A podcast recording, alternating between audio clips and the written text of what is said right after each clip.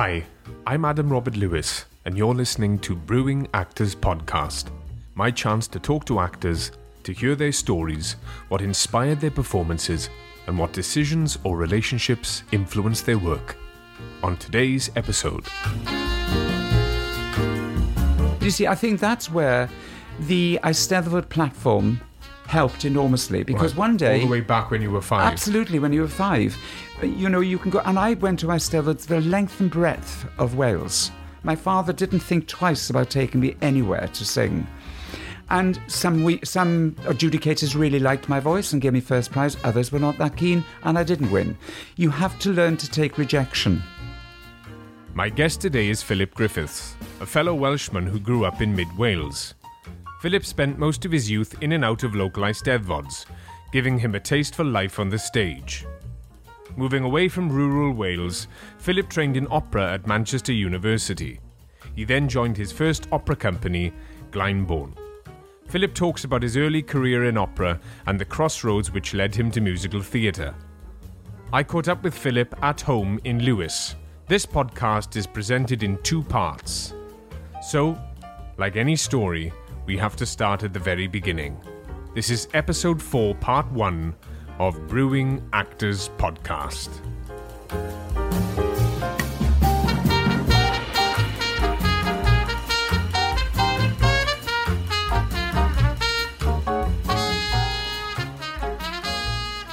My name is Philip Griffiths. I was born at the Moat Farm in Caersws, Sir Drefaldwyn, and my mother and father were farmers.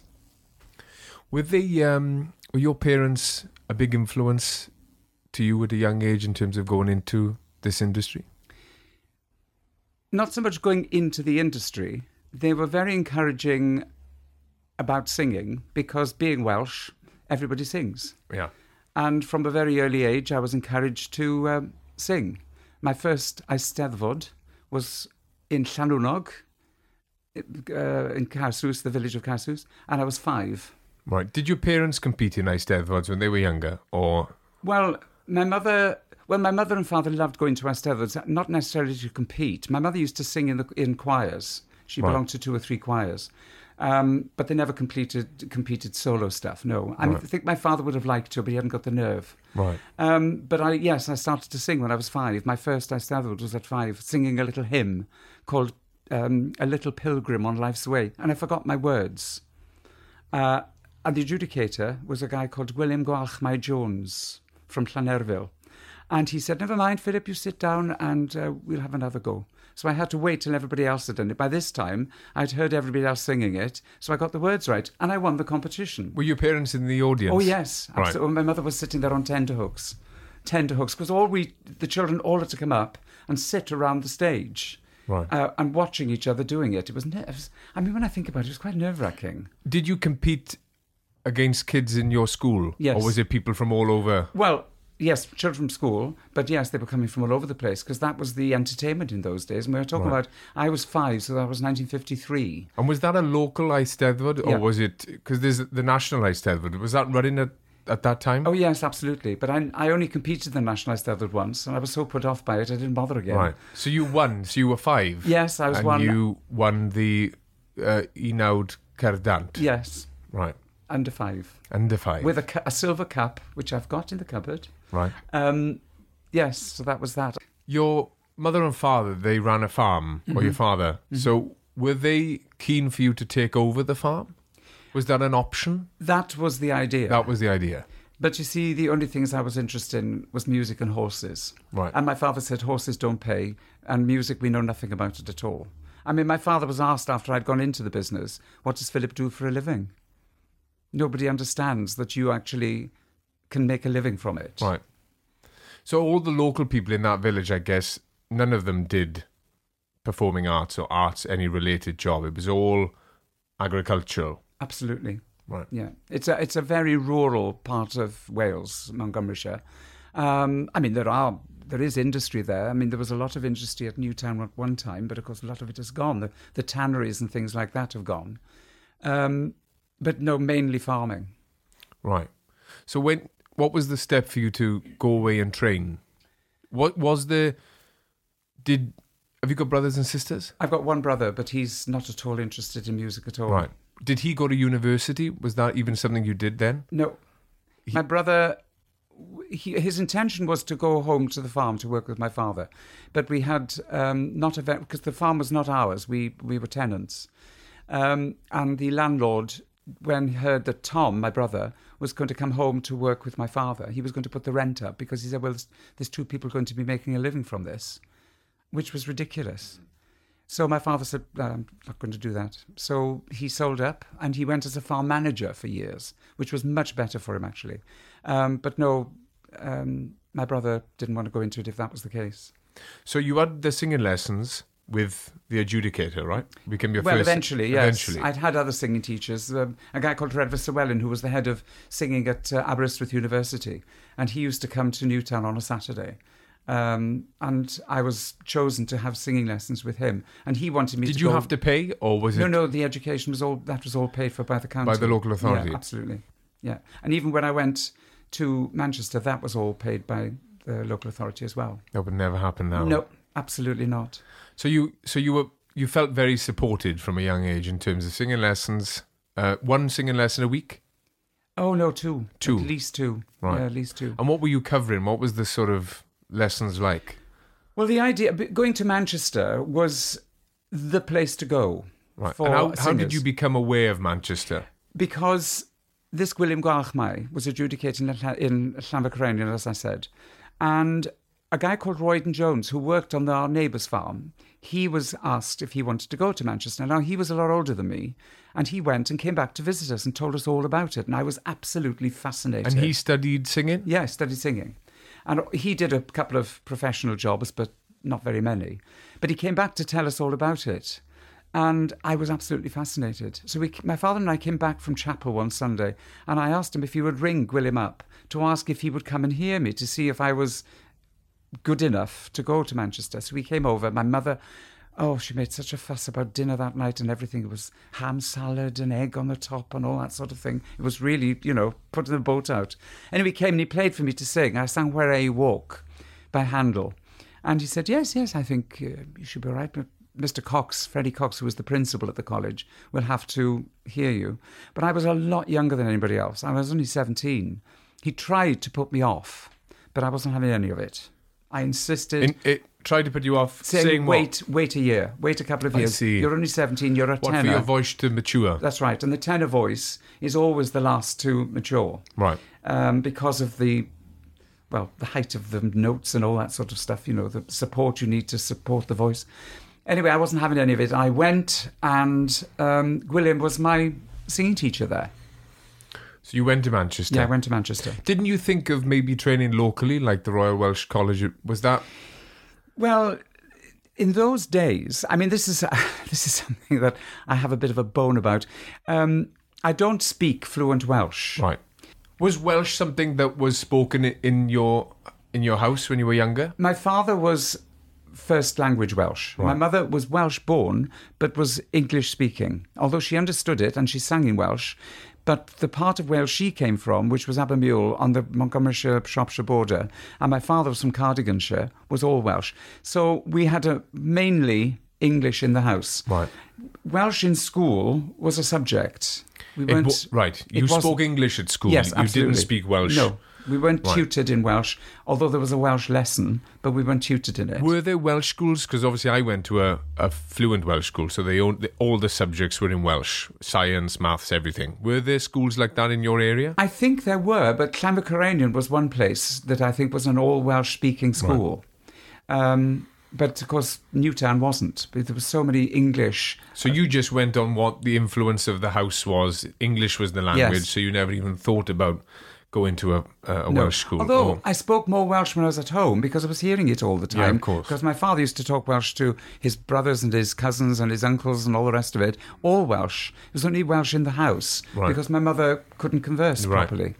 Um, but I wish, in a way, that I had kept it up. But you know, I moved away at seventeen Hmm. and haven't been back since. So Royal, the Royal Welsh at that time wasn't an option. It wasn't something you were aware of because now it's quite it. prestigious, yes, and you think it wasn't in those days. We're talking about 1966 here when I went to Manchester. Manchester was the place to go. Now, this William Gwalchmai used to adjudicate all over Wales, and when I got to Manchester, there were several singers that had come from the Eisteddfod platform, a lot older, but they all were poached to come to Manchester by Gwilym. right. So when you got to Manchester, the local authority paid for you to go. Mm-hmm. So how does that work? Do you have to apply? Is Yes, my father had to do all sorts of figures. You had to show the accounts of the farm and everything to show that you couldn't afford to do it yourself. Right. And would you have be, had you not had that grant from the local authority? Do you think you would have gone? I'd have found some way of going, yes. I wasn't going to be put off. Right. Because, you know, I just wanted to do it. And, you know, you don't know what drives you sometimes. And I really don't know what drove me for this. To Manchester. Yeah, absolutely. And to go into this singing profession. So you which- left at uh, 16, 17 Mm-hmm. you, to go to Manchester. And how long was the course at Manchester? Well, I did four years. It was a performers and teachers course. It was a four year course. I did an extra year because I was so young. And the, the Education Authority gave me this extra year to do. What um, what type of things do they cover? So the usual acting. Well, yeah, I mean, the, because you were, I was doing a teacher's course, I had to do all sorts of harmony and So was the teacher and- course sort of an additional element that if you didn't work in the industry, you could maybe then go and teach? That's right. Is that the plan? Absolutely, that was the plan. Exactly. I mean, I'd have been quite happy just doing the performers, Right. but of course, the Education Authority wanted me to do both. Right. So you have to go along with that because actually, at the end of the day, they're paying everything. Um, and I Mm-hmm, How were didn't. your parents? You know, when you said I'm off to Manchester, were they Uh, they- were they intrigued? They were. I mean, you could you could almost feel that. What? I mean, why?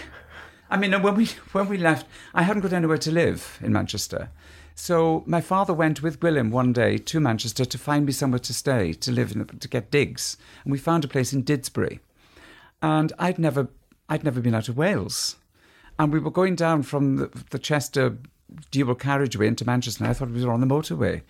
And we were looking for Didsbury. We got totally lost. We ended up in Moss Side, which is a pretty was a pretty rough area. And we stopped to ask this policeman where we were going. He said, "Do me a favour, don't stop again. Just keep going." Right. because we must have looked like, you know, country hillbillies mm, mm. coming from mid Wales with my one suitcase, one overcoat, going to this these digs in Didsbury, and I had to share with a chap called Philip Jones, who was also another singer, going to Gwilym as well for singing lessons. We'd never met, and a room, you know, two single beds in it, and that was it. So did you when you were growing up, did you have any sort of an influence in your life in terms of like a well-known singer or somebody who had left your part of Wales and become a success or or made a career out of it? Well, yeah, I mean, people like Stuart Burrows, when I was a, a kid, a man, a, youngster, a teenager, really, he was very, very famous. And he came to Newtown to do a concert the, at the Powys Eisteddfod. And uh, my father and I went to hear his concert, and he forgot his words in the middle of the concert. And I was competing the next day, and I did exactly the same thing. The adjudicator said, Don't worry, Philip. He said, Somebody much more famous than you did exactly the same thing last night. Don't you worry about But it. they run a Stuart Burrows uh, competition still, don't they? Or I don't in his know, name, I think so. Oh, do they? I think there's a competition that runs maybe in South Wales. I've heard of people applying. Well, he was a wonderful singer. I mean, just beautiful. And of course, there's Ryland Davies. He was another famous singer. He went to Manchester as well. From he was from Lucha in Swansea, and he, I mean, a rugby player. But you know, he was poached and went into the business and made a very famous name for himself. Hmm. And he teaches at the academy now. So what was it like at Manchester in those years that you were there? I loved it. I mean, it was just music all the time, and you what know, what type of music was it? Was it opera? all classical. Right. All classical. They tried to get me to do some musical theatre stuff, but of course, musical theatre, mm, if you were starting to do a bit of that, you weren't serious about it all. You need to keep on this opera course, mate, because that's the serious stuff. That's what you're here for. And that's what I did. Um, and then of course, the opera companies used to come to Manchester, to the Royal College of Music, to audition us. We didn't have to go to them. They came to us because Manchester had such um, a name for itself. Hmm. And of course, my next part of my life happened there. Were they? Um, were you aware of the opera companies around the UK? Oh yes, You were? yes, yeah, absolutely. I mean, when I was a student, I used to always go and see whatever opera company came to Manchester because the Opera House in Manchester used to get all the big companies. Uh, the Welsh National used to come, English National Opera, Glyndebourne used to come there. They all came, and we all went as students and stood at the back to witness these singers. And in fact, when one of the operas that Glyndebourne were doing, Ryland was supposed to have been singing one of the lead roles, but for some reason or other, he wasn't going to be doing it. So they asked a, a, another Welsh singer, Kenneth Bowen, if he would step in. And I happened to go to this practice room that they were on because I knew they were there. And I, it was a round hole in the door. And I was looking through, and Kenneth saw me and he said, Come in, come in. So I went in, and I was so privileged to actually go and watch a professional company like Glyndebourne in rehearsal. And of course, that whets my appetite even more. What was it? What was your year like? Because I think everybody that goes through drama school, you you audition, you get in, and then you're thrown into a room with 20, 30 people. Um, how many were in your year? Uh, singers, because we were all, there was uh, instrumentalists as well, obviously, but as the, the singer group, there was probably only about 15 of us. Right. Um, and of course, we had to do all sorts of elocution stuff, speech lessons. Did they give you any sort of guidance or hint that you would work? Because there's this, you know, you go, you get into drama school or a or a college or, uh, and you know, you hope to work, but there's very little, I think, in terms of going to a drama school where they give you advice or uh, any sort of instruction of how to go about getting a job, mm, how to mm, how to work. It mm. seems that Manchester were a little bit more um, on top of that game in terms of inviting the. Did they invite the casting directors or the casting department mm-hmm. of those companies? yeah, in? absolutely. Yeah, they used to So come. they would watch your final shows or no, no, they, they just came and held auditions. right. I don't know whether they came to see performances. If Did they you did, do shows? Did you do fine? I did nothing.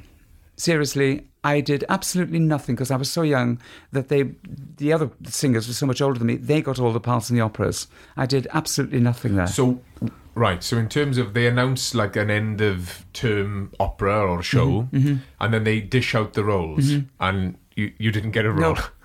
no, Did the that only actually was the that only tough? the only thing I did, and anybody listening to this that knows the opera there's an opera called Peter Grimes by Benjamin Britten, and there's the the rector in it. It is a tiny, tiny little part, but um, I did that. That was the only part that I ever did, and we took it to Germany. We did it in Dortmund and um, Iserlohn.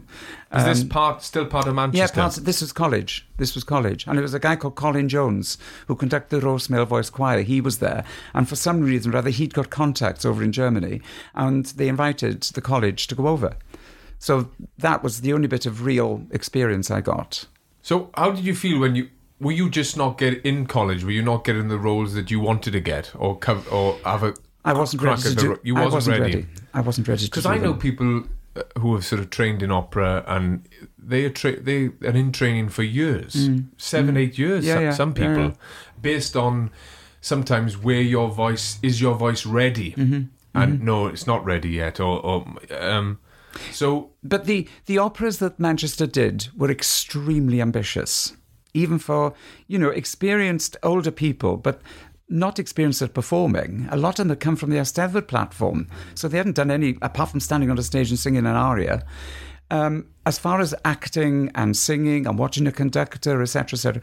But they did the very first opera that I did when I was there, and that was building the set, was Valkyrie by, Val- by Wagner. We did Meistersingers by Wagner. We did Lohengrin by Wagner. We did Falstaff by Verdi. Um, huge operas. Um, Capuleti Montecchi by Bellini. They're huge. I, there's no way on God's earth that I would be able to sing anything in any of those. So I was just in the chorus, really. right. So what was your? You graduated from Manchester. Well, I graduated, I left. Right. I came away with absolutely nothing apart from five years' experience of Did singing. you did you go back and forth to Wales? do all with the time. In, in that period you were at Uh, Manchester? well- or did you not really compete while No, you they, were there? they they frowned upon it in the Eisteddfod if you were then taken on as they saw you as a professional. Hmm. If you'd gone to a music college, you were then considered to be professional, and the people that were competing were really amateurs. So they didn't like the, the, the these people encroaching on that. so, what was your break to leave? Glyndebourne coming there to Manchester, saying they were coming, and I put my name on the list to be heard. And I heard, got heard, and I received a letter to say that they'd What like did to you hear sing? um, Basilio's aria from The Marriage of Figaro and Valletto's aria from The Coronation of Poppea by Monteverdi. So were they your sort of golden audition pieces? Were Well, they I was, one? I was going to a singing teacher then called Vera Rózsa. Um, she'd never taught a tenor before, and I wanted to go and have singing lessons with her because she was just fantastic. Did they match you with a singing teacher that they thought would Well, work for after you? William, William died, you see, very suddenly. But they were going to match me with somebody that I really didn't think was, Was right for you. No, absolutely.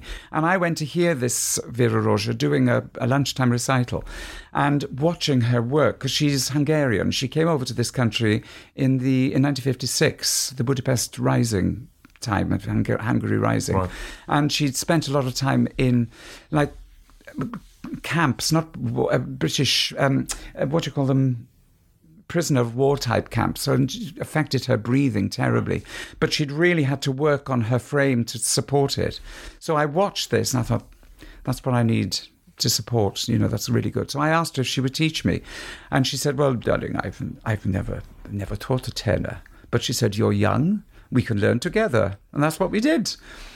And she was brilliant, absolutely marvelous. But she used to pick really interesting pieces to do for auditions, stuff that you wouldn't normally think about. But it showed the voice off, and that's all you needed. And she chose pieces for me to do for Glyndebourne that Glyndebourne Opera would put on. They'd always do a Marriage of Figaro, they would always do a Monteverdi piece. So her knowledge of the industry was really helpful in terms of guiding you in your rep, Absolutely. what pieces to avoid, Yeah. what pieces to That's do. That's right, yeah. So you did an audition for Glyndebourne Yeah. at Manchester. At Manchester. And, and And I have received uh, a letter what are they like? What are uh, those type of auditions like? The nerve wracking right. because it's very much them and you. Is it a, a, a big panel? three possibly people maximum. Uh, you get your your in-house conductor, you get your production administrator, and your company manager. That's all that would be there. Right. Or and there'd be a repetiteur, an accompanist from the com- the company as well, who would put in their six pennyworth. And this is to join the company, Yes. not to to do a production. It's to join the To the be in the company. let's say the 2020 company. That's right. And within there, you get cast That's in right. roles or uh, Glyndebourne do five operas in a in a season in the festival, and then they do three or four operas that go out on tour. And some of those operas in the season are, are televised. Um, but yes, I received a letter to say thank you very much for coming to sing. We'd like to hear you again in London this time. Now my head was like in the clouds, thinking, "Oh my God, I had done such a brilliant audition. They're going to give me the earth." Because everybody said to me in Manchester, "Glyndebourne will really suit you." well, because why was that? why was that? Because of my physique, m- my youth. Because I was so much younger was than it, the others. was it? It was a. It was a young. Uh, Oh, so company. all, a very young company. Right. They're all undergraduates, postgraduates, uh, coming from companies uh, from Still? Yes, absolutely. To this day, they take young singers, put them on the the path to having careers, but they're all taken from music colleges. Right. So um, there's me thinking that I had done, you know, brilliant. I had to go down, down to London to Morley College. Hideous place to sing. And Jean Mallandaine, who was the repetiteur working that day, said to me now, she said, they weren't terribly happy with you. They want to hear you again. Are you going to sing the same pieces? I said, yeah.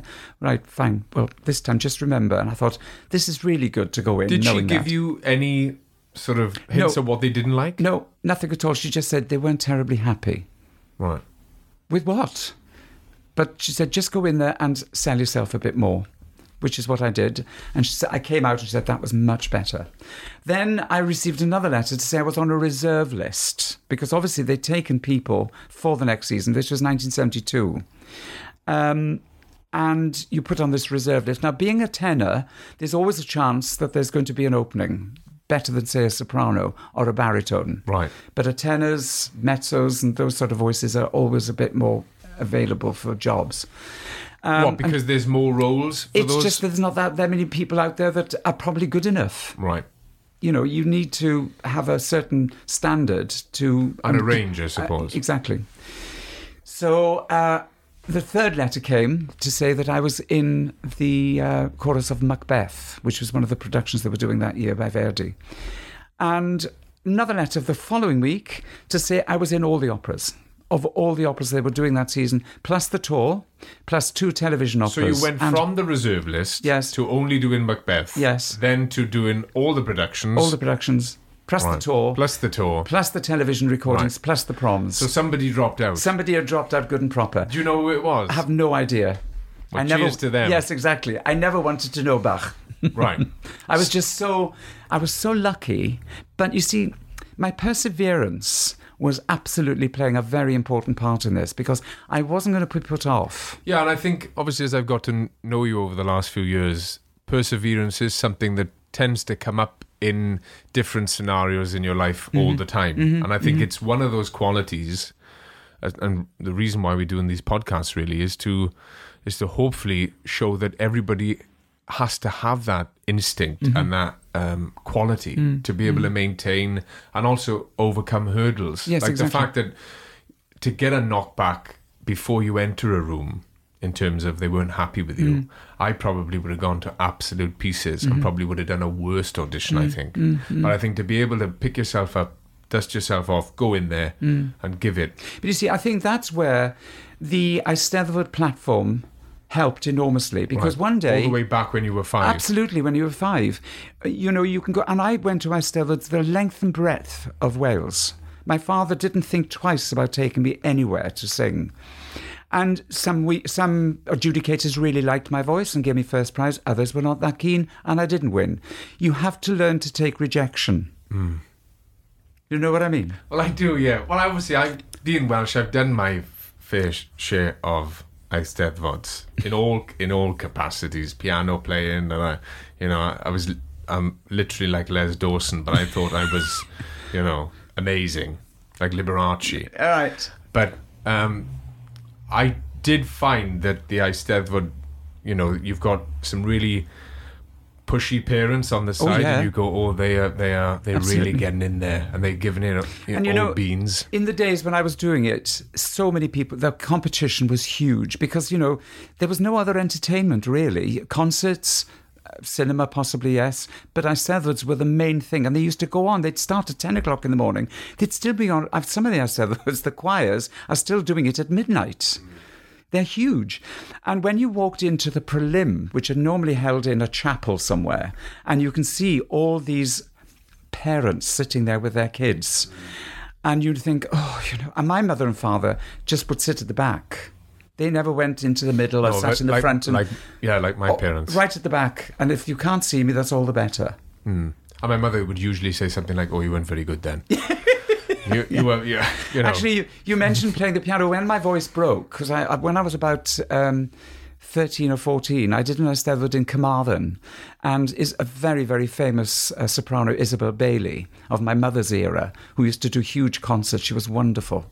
With uh, Kathleen Ferrier, she and Kathleen Ferrier did duets together.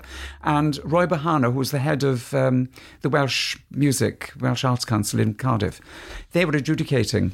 And um, they called me over after I'd sung, and they said, No, you're, we've got to tell you something now, but you're not to tell anybody else. But you're going to win this competition. And you've got to promise us that you'll never sing another note as a boy soprano because your voice is beginning to show signs of breaking. And so I did. I stopped singing totally. Um, and I took, I did the piano instead. I competed doing the piano at Eisteddfod's just to keep win? me. Yeah, I won some, yes. In fact, I won a couple of competitions because I was far less ambitious than anybody else. And I played something like Für Elise by Beethoven. Right. Um, and one of the adjudicators said, You see, he's chosen a piece that he actually can play. Whereas some of them were playing Schubert's Impromptu, which is a beautiful piece of music, but it's really difficult. I tried to learn to play it, but I was missing half the notes out. right. So, you know, I did do, do competing in piano when I wasn't singing. So you do think that the Eisteddfod would certainly give you perseverance to just, you know, next weekend it's in somewhere else, let's go, let's see what happens. Definitely. And it, were you singing different pieces or All the time. Right. So it- you're it- exercising your rep all the time. All the It's- time. It's, and kind of learning like a, stuff. a, a free uh, rep session Yeah. that you have to Yes. learn a new piece. They Yeah. don't provide pieces, right? They don't say, well, the pieces for this competition is X, Y, Z. What It's- they do is they put in the program the competition piece is this. It's a chosen piece. For instance, um, Osbydd Mwyn Hard, which is by Gounod, it's actually from the opera Faust. It's one of the arias. But that was one of my favourite pieces. Now, if it was an own selection, I'd either sing that or a piece called Sei Huboro, which is uh, Voi che sapete. It's Cherubino's aria from uh, Figaro. But I had my favourite pieces, but mo- mainly they were chosen. So you had to learn them. And there was one competition I did. They chose My Mother Bids Me Bind My Hair. It was under 18. And that was the chosen piece. And I thought, well, if that's the chosen piece, I'm going to sing it. And a couple of girls that were actually thinking, he's never going to sing this. And I, did, I didn't win. What was it high? Was No, it a- it's just that my mother bids me bind Oh, my hair with. It's a girl song. Right.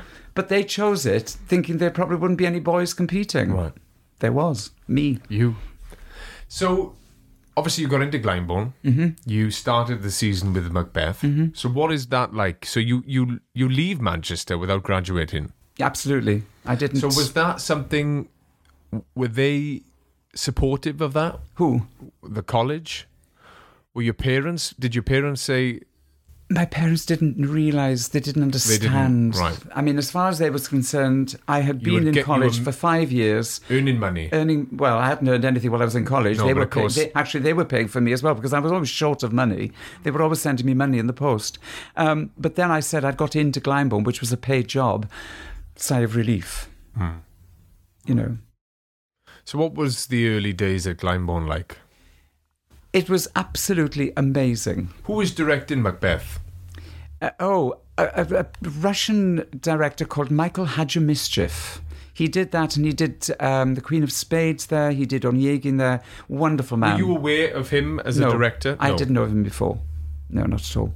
The only director I really knew there was um, Peter Hall, obviously, because he was doing opera there. Did he direct a lot of the productions that you did early yes, on? yes, he did Ulysses, Callisto, Figaro. Was that in the first year? No, that several years. Several years on. Yeah, yeah. So what was it? You did Macbeth. What were you doing in Macbeth? Chorus. Right. So for people who don't know, what's what what let's give the definition of what the chorus is and what, what does that mean? Right. So in this particular opera, Macbeth, it's a big opera and it needs a big chorus of singers. So I was one of 46 people. So say there'd be 12 tenors, 12 baritones, 12 mezzos, 12 sopranos.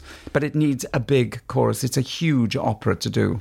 Um, but that's what I was. I was one of 46 And people. you're on stage yes, absolutely. doing. When you say a chorus, are you a character? Are you are, Well- are you one of the witches? Are you are you a chorus of witches? Are you a chorus of soldiers? Are you what what are what were what, Well, we were more, yes, soldiers in Macbeth, but we were also courtesans as well. Susan, my wife, who she was also Susanna Ross. She worked under the name Susanna Ross. She worked at Glyndebourne as well. We were students together. We got married in 1972, the year we went to Glyndebourne. so 1972 were you was a very important students year. in Manchester together? Yes, yes, we met so you there. met right, Mm. and you your first job was together at Glyndebourne. Well, yeah. Well, Susan, Susan won two major competitions So that put to go to the- the opera centre. That put it on the map. Absolutely, Is and- that Opera Centre NOS, It- National Opera Studio That's now? what that's what it was then. Right. Uh, and then she went to Glyndebourne in 1971 just to do The Queen of Spades with Michael Hadjimischev directing. So she did a year before me there. But then we both went to do Macbeth in 72, And you were both in the chorus. and we were both in the chorus. She was one of the witches All right, I see. with Delme Bryn-Jones. So you can do No, no, not Delme Bryn-Jones. What was his name? Don't who not played Delme who played Macbeth. Yeah, he played Macbeth. He was a Welsh singer. I can't remember. Were there a name. lot of Welsh singers at Glyndebourne when you started? Oh yes, there, I mean, there were a lot of Welsh people coming from the, the London colleges as well. You know, not everybody went to Manchester. They all went to the Royal College, the Academy. Uh, there was people from Scottish um, Academy as well coming down. Uh, and some from Welsh. Actually, not that many from from the college in Wales. I must say they were mainly from Right. London colleges. So you're in the chorus. Are you in the chorus for all the productions you did in the first year? Uh, there was only one opera that didn't require a chorus, and that was Ariadne auf Naxos by So what, Strauss. so what did you do then? Nothing. I You wasn't in that. Right. It was a freebie. So when you get into the chorus, are you then do you then have ambitions to go right? I now need to get to the next level Mm-hmm. in terms of you know how they how it works. So what is the what is the next level in terms so of chorus? my first year was just doing the chorus. I wasn't doing any covering or anything at all. I was just in the operas that I was supposed but to be in. learning a lot, right? Oh, You're in the all the rehearsal room all the time, all the time. watching. Absolutely. And the Mm. rehearsal facilities at Glyndebourne are just fantastic. Do you get? Do you still get singing lessons? Do you have singing Absolutely. lessons while they Yeah. one to one? One to one, but not at Glyndebourne. I had to come up to London for Oh, those. you had to pay for yeah, those I was still going to Vera Rózsa for those. Right. They don't. They don't have any sort of like a a training ground to No, nothing. You're on your own. Right. You're on your own. You're, So if you you're give- earning money and you, you're paying for your own lessons. So if they if they give you an opera in a language that you you aren't Mm-hmm. Familiar with? familiar with, what happens then? Well, we got very good training in Manchester of Italian, French, and German. Right, so So, I had a grounding Right. before I went there. But then you do have very good coaches at Glyndebourne who teach you as a chorus. They don't teach you on a one to one, it's as a chorus. So, for instance, doing Macbeth, you go through it with Ubaldo Gardini, was the Italian coach. You do it all with him. Um, and then when we did Russian, of course, I hadn't done Russian in Manchester. That was a new one. But it was all done phonetically. So it's very easy to pick up. You just imagine you're North Walian. Right. You talk like that. So you um so your chorus, when was the sort of shift for you in terms of well, once you've done once you've done your first year chorus, there's a chance to audition again for them because you don't automatically go in year, year, year, year. You have to audition every year, and depending so what your contract is only for that only season. for that season, tour, television, prom, and then it comes to an end. Was the money good? No, terrible. I mean, seriously, they're, we're all young singers coming from colleges. It's the first money we're earning, so they know that they've got us cheap. But that's not what we do it for. You go to Glyndebourne because the preparation, the costumes, the sets are all amazing. And you're in this beautiful Elizabethan house with an opera hu- uh, house attached to it in the middle of the Sussex countryside. It's idyllic. I've al- I've never been, but I've always wanted It's to go. Absolutely. Um, so then you, whatever the, the operas they're doing next year, the next season, they announce those towards the end. You can see if there's something that you'd like to be considered for. Not necessarily for a part, because they like to get those people from outside, and a lot of foreign artists come over to to Glyndebourne, um, but for understudying purposes. Or like we did one opera called um, Capriccio by Strauss, beautiful opera, and there's lots of lackeys in it, and they all have solo lines. So that was one thing to go for, and I got one of those, and we, it was recorded for BBC. Uh, another opera we did was The Visit of the Old Lady by von Einem. Now, the first year, I understudied the part of the son in it. The second year we did it, I did the part. So that So- was in my third year there. So if you are in the chorus, do you un- do you understudy yes. as well? Yes. So it's no different to what we do at Phantom now, That's where right. we're in the co- ensemble, Yeah. it's called, Yeah. but we understudy That's some right. of the bigger roles. Yeah. So were you understudying anything in your first year? Um, yes, I was understudying the son. In, uh, in the, not in the first year. No, sorry, the first year it wasn't. It was I can't remember. It was 1973. I think we did um, the Visit of the Old Lady. right. So I understudied That was the boy. your first understudy yes, position. that's right. So you get understudy rehearsal. Not many, I hasten to add. You're expected to go out and watch. That's that was the rule of the day there. And then they were doing that opera the next year, and they offered me the, The the, part in it. Yeah. So there was a sort of slight progression. Do Yeah. they are they helpful? Do they come to you saying, Philip, you should maybe be looking to, you know, understudy this role or do this and Yeah. give you a slight hint along the way? Sometimes when they've got because they've they've watched you for your first year, they've watched they've heard you at your audition. They know that you're a tenor. They know what your voice is capable of doing. They then watch you in rehearsal as the chorus, see how you work with other people because it's all teamwork, to see if you've got that thing that you can meld into things or that you stand out for doing something. You know, they're watching you all the time. So then they will come and say, look, we're doing this next year. We'd like to see if you'd be interested in auditioning for it. They don't just offer it to you, they audition for it. So, what was it like going from the chorus to be in the understudy, and then when they revised that production the following year to be playing the role? Is it a big role? Is it? No, a, it wasn't a big role, but it was a great role. I had to, I had to drive a car off stage. Right. It was a, it was a Ford Escort because what the, the opera story is, it's a very down at heel town, German town, and this woman comes back and she pours money into it. Absolutely pours money. It's, it's the visit of the old lady, and she's very, very rich, and we all become really affluent. I think they're just doing a play version of it at the National now Right. called The Visit. yeah, probably. Um, And this it sounds familiar. Yeah, it's a brilliant. I loved the opera, and the son is able to buy a car. So he drives the car on. One night, I put the hazard lights on as well because a fla- I went off in a flash. There was a flash. You were drawing attention Yes, absolutely. I had to reverse it off as well down this ramp. So you did that. Um, do can you remember? Re, uh, critics come in to review the productions, right? Was there? Can you remember if anyone wrote anything specific No, about you? I never did anything that was worthy of a Of- critic pointing out because it, things were so small that I did. You would never sort of mention it, really. So how many years did you do at Glyndebourne? Six. Six years. Hmm. What was the biggest role you played? Uh, well, probably the son in the, The visit of the lady, because after that, you know, they used to have a saying at Glyndebourne that three years was the maximum you should do. Then you should go away and To another do something company. else and do something else. Um, we had decided we liked living down here. We'd got married. Uh, we had got any family, but we were married, and we just liked living here. I I found this the. Um, the, the country air down here much healthier than I did when I was up in Manchester because Manchester was also smoggy. Having come from Wales to clean air in Wales to that back down to Sussex, feeling healthy again. So we decided to to stay here. But they did offer me another three years after the the three temporary years of the at the beginning. And you stayed. I stayed. Yeah, yeah. and doing similar work. It it got to the point where it was only chorus stuff. I wasn't getting the opportunity to do anything. to no, they were keeping bigger those roles. for uh, new people coming in. It's the carrot to dangle people in, you know. Did you find that frustrating? A little bit, but then Susan's career was on the up, and we So do was this. Susan doing uh, more leading roles? Yes, because she'd got a contract at Covent Garden as well and Scottish Opera. So she was doing a lot and she'd been to Wexford.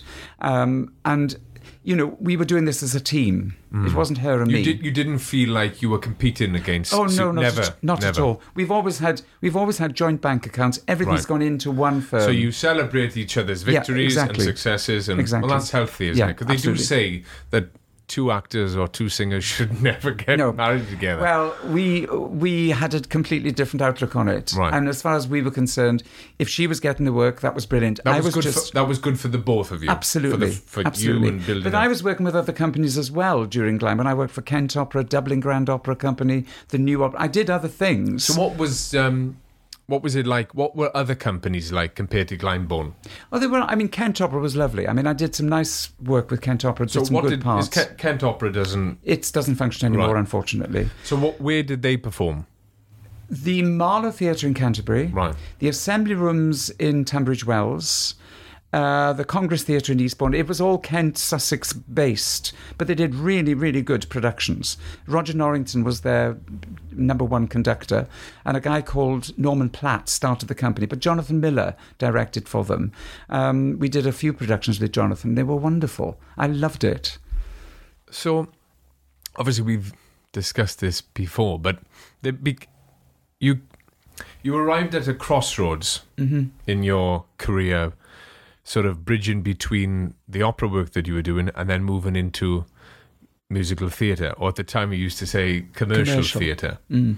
Who advised you that that Right. would maybe be the better option for you? Well, as I say, I got to my sixth year, and you know, you could. I was just going in and doing it. It became a job. It became a job, exactly. And uh, one of the directors there, he was the head of productions, is a guy called John Cox. And he'd done several productions that I'd done. In fact, he did the Capriccio that I did one of the lackeys in. And um, it was televised, as I say. And he was just a wonderful conductor. He did Rake's Progress. He did masses of stuff because he and he we had a, a courtyard at Glyndebourne where we used to eat and we'd, we'd have coffee and all the rest of it. A beautiful courtyard. And he came in one, and he was a very erect man. You'd swear he'd been a dancer. And as he passed my table, he said, "I need to talk to you." And I thought, you know, you immediately think, "Oh God, what have I done now?" And uh, he'd never actually given me any sort of telling off. He could be absolutely cutting. I've seen him absolutely delve into people. Uh, so Did you him- have a relationship with him? Or Oh yeah, yeah, you absolutely. did? I mean, he used to work well with me, or I worked well with him. He always used to use me for things because he just liked what I did. Um, and so when he said that to me, I was a bit sort of, oh God, what have I done? Um, so I saw him and he said, come on, we need to have a chat. He said, look, he said, I think you're wasting your time doing this. He said, I think you should do commercial theatre. And I was completely, oh my God. It, it deflated me completely. And I said, but I don't know anybody in commercial theatre. He said, no, no, no. What I'm going to do is, if you are prepared to take the chance, I'll introduce you to somebody that will help you along the way. Right? So he was essentially saying you're not going to have the sort of career or the roles or the path that you want in opera, Mm-hmm. but you may have uh, an opportunity to play bigger roles in musical theatre. Yeah, exactly. Because you see, I, I, I am a realist. I've always been a realist. And I knew, having been at Glyndebourne for six years, and I'd listened to these tenors singing the roles that I would dearly love to sing. done. And I just knew. I knew that it was never going to happen because my voice is not big enough, strong enough, whatever. So I don't have the range. they wanted uh, really. Would you say you've had a, you've got a light lighter tenor voice? Because there's there's um there's the lyric tenor voice, which is the sort of the lead roles, but then there's what's known as the comprimario roles, which is Basilio, Curzio, Monostatos. So they are the roles that you could have done. yes, but I wasn't But you prepared. did- no, you I didn't want to do no, those roles. I wasn't interested in them. I have done them, but I've and having done them, I know what they're like. No, thank you very much. Uh, I did Monostatos and Basilio for Kent Opera, so I had a good chance to get to grips with the With parts. the roles that you probably would be playing, but Yes. you you No. just you were always were you always hankering after the other yes, roles? always. I always I covered them. I covered the lead roles, but I wish to God that I never had to go on because I knew it wouldn't be good for Right. me or the role. Right. So um, John Cox gave me the name of an agent, Marette Morvan from Fraser and Dunlop, a big agency on Regent Street in London, and he said, "Now I want you to contact her, and I want you to tell her that I have sent." You to her and to see what she can do. So I rang her from the telephone Straight away. yeah. I thought I'm not There's wasting any time. perseverance. Yeah, absolutely. I wasn't going to waste any time.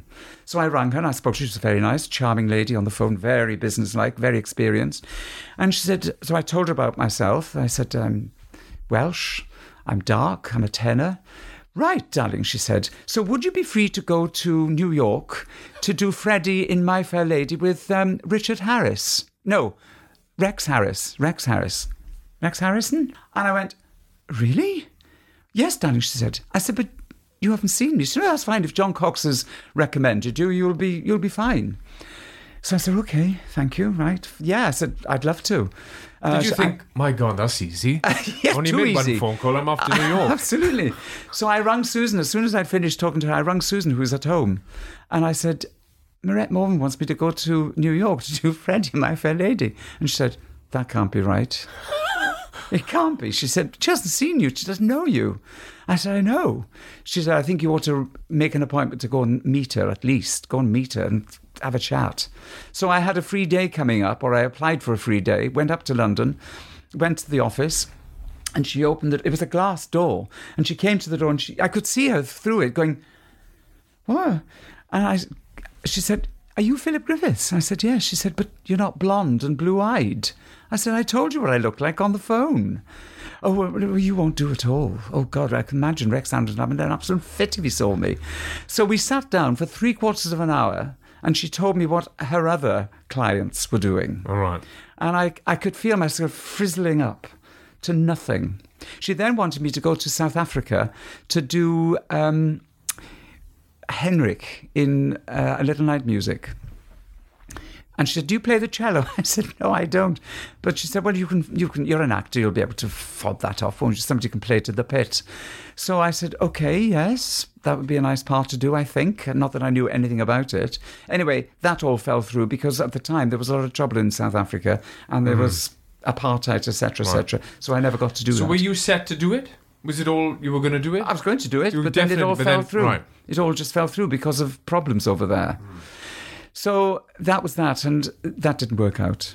So, So did you sign with her? no, No. no. She was came, just- she she got me audition for Evita. Hal Prince was looking for somebody to take over the part of Magaldi in Evita, and she Were put me you up for it. aware of Evita and the sort of musical theatre scene in the West End at that time? No, No, you had no idea. No idea at all. So when somebody said uh, Hal Prince wants to see you for an audition, were you thinking, who's, Who's Hal, Prince? Exactly. Exactly what I was Right. thinking. So I went along to this audition, the first because I did the first round for it, and they recalled me.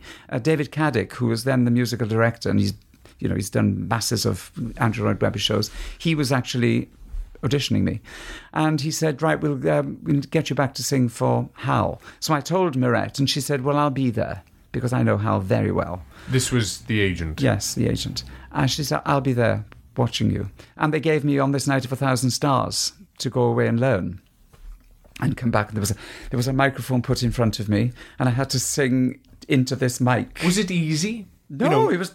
Is it a hard song?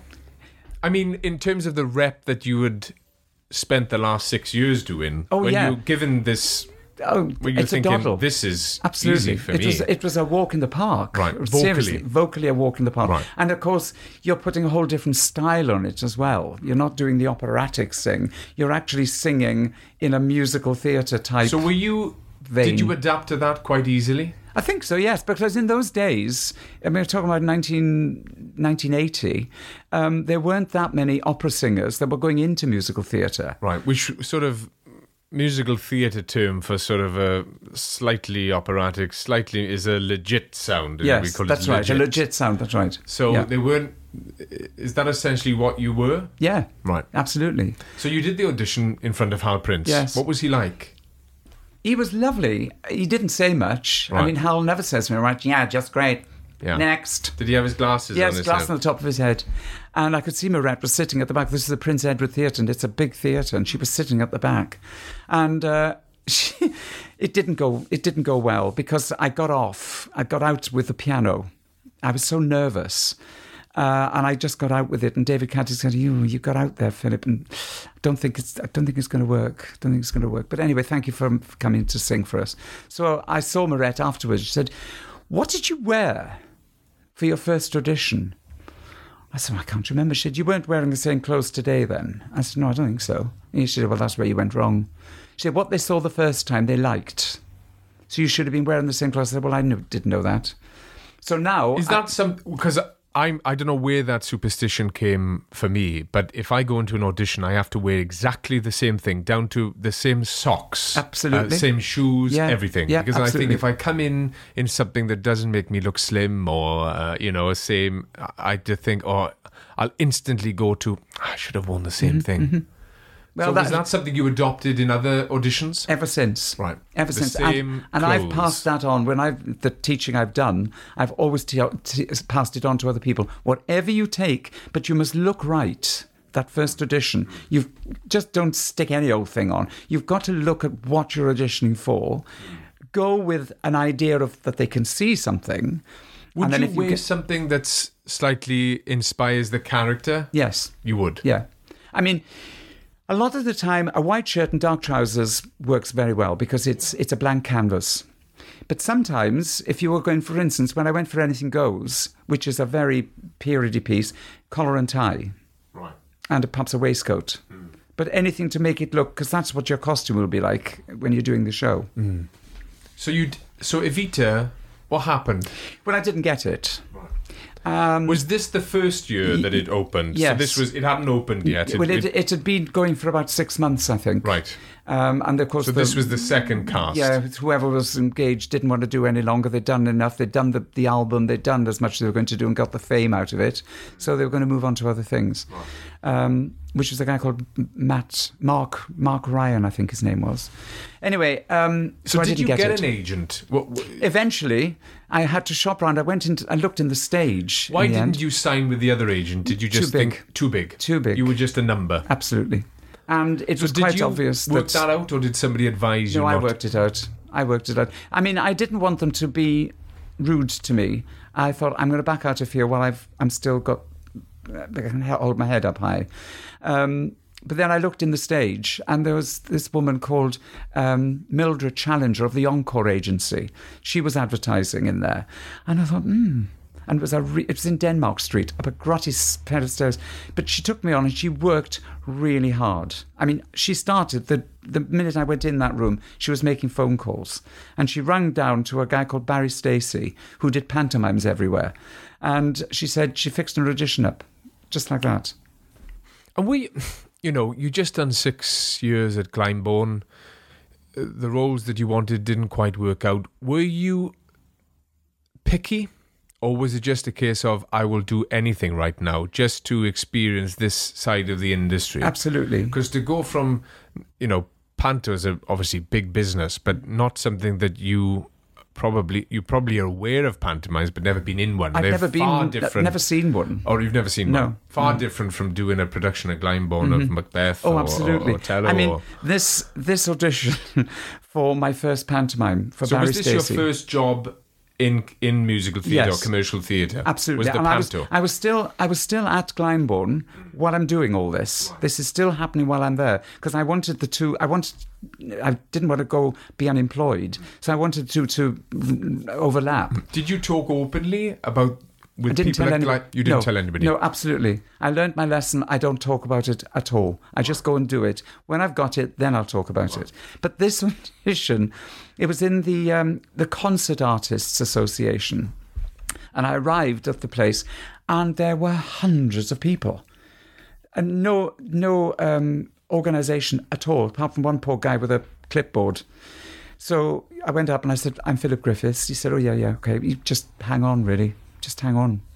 So I eventually got in and I sang on This Night of a Thousand Stars, which So is from did Evita. that become your golden yeah, it was my, audition It piece was now? my audition piece, exactly. I loved it because it was great for the voice. It really suited me. And I got inside and there were several tables with about three or four or five people sitting around them. And this one guy going from table to table talking to everyone. I thought, what on earth is going on? And he had to stand on this stage, which was a real amateur type stage, if you imagine, with drapes and thing and all the rest of it. Um, and while I was singing, he was walking around talking to people. I thought, this is incredibly rude. Anyway, I finished and they said, Thank you very much. Could you just go and uh, wait outside? Will somebody come and talk to you in a minute? So somebody came out and said, Actually, can you hang on? Because um, they want you to read with one of the girls that has been auditioning. They'd like to see you two read together. So they gave me some script. And I met um, whatever her name was, Maggie, and we uh, read it together and we went in together and it was great laugh. Um, and I said, Can you explain to me what is going on in there? What are these teams? Oh, those are the different pantomimes around the country that Barry is fixing. So they're all the different production teams and they're bidding for you. So Oh, somebody will say, Yeah, we'd really like him as our principal because not everybody had a boy playing principal boy. They'd like girls doing it. But in this So particular. that's what the walking around was Yes, all about. He was just trying to find out who would like me as their principal boy. And the people said, "No, we're going to have a we're going to have a girl doing it. We're going to have two girls. We're going to keep to tradition." But some like to be adventurous. We'll have a guy doing it. So I went off to New Brighton and the, the Floral Pavilion to do um, Puss in Boots, and I was Colin in Puss in Boots, my first pantomime. It was absolutely fantastic.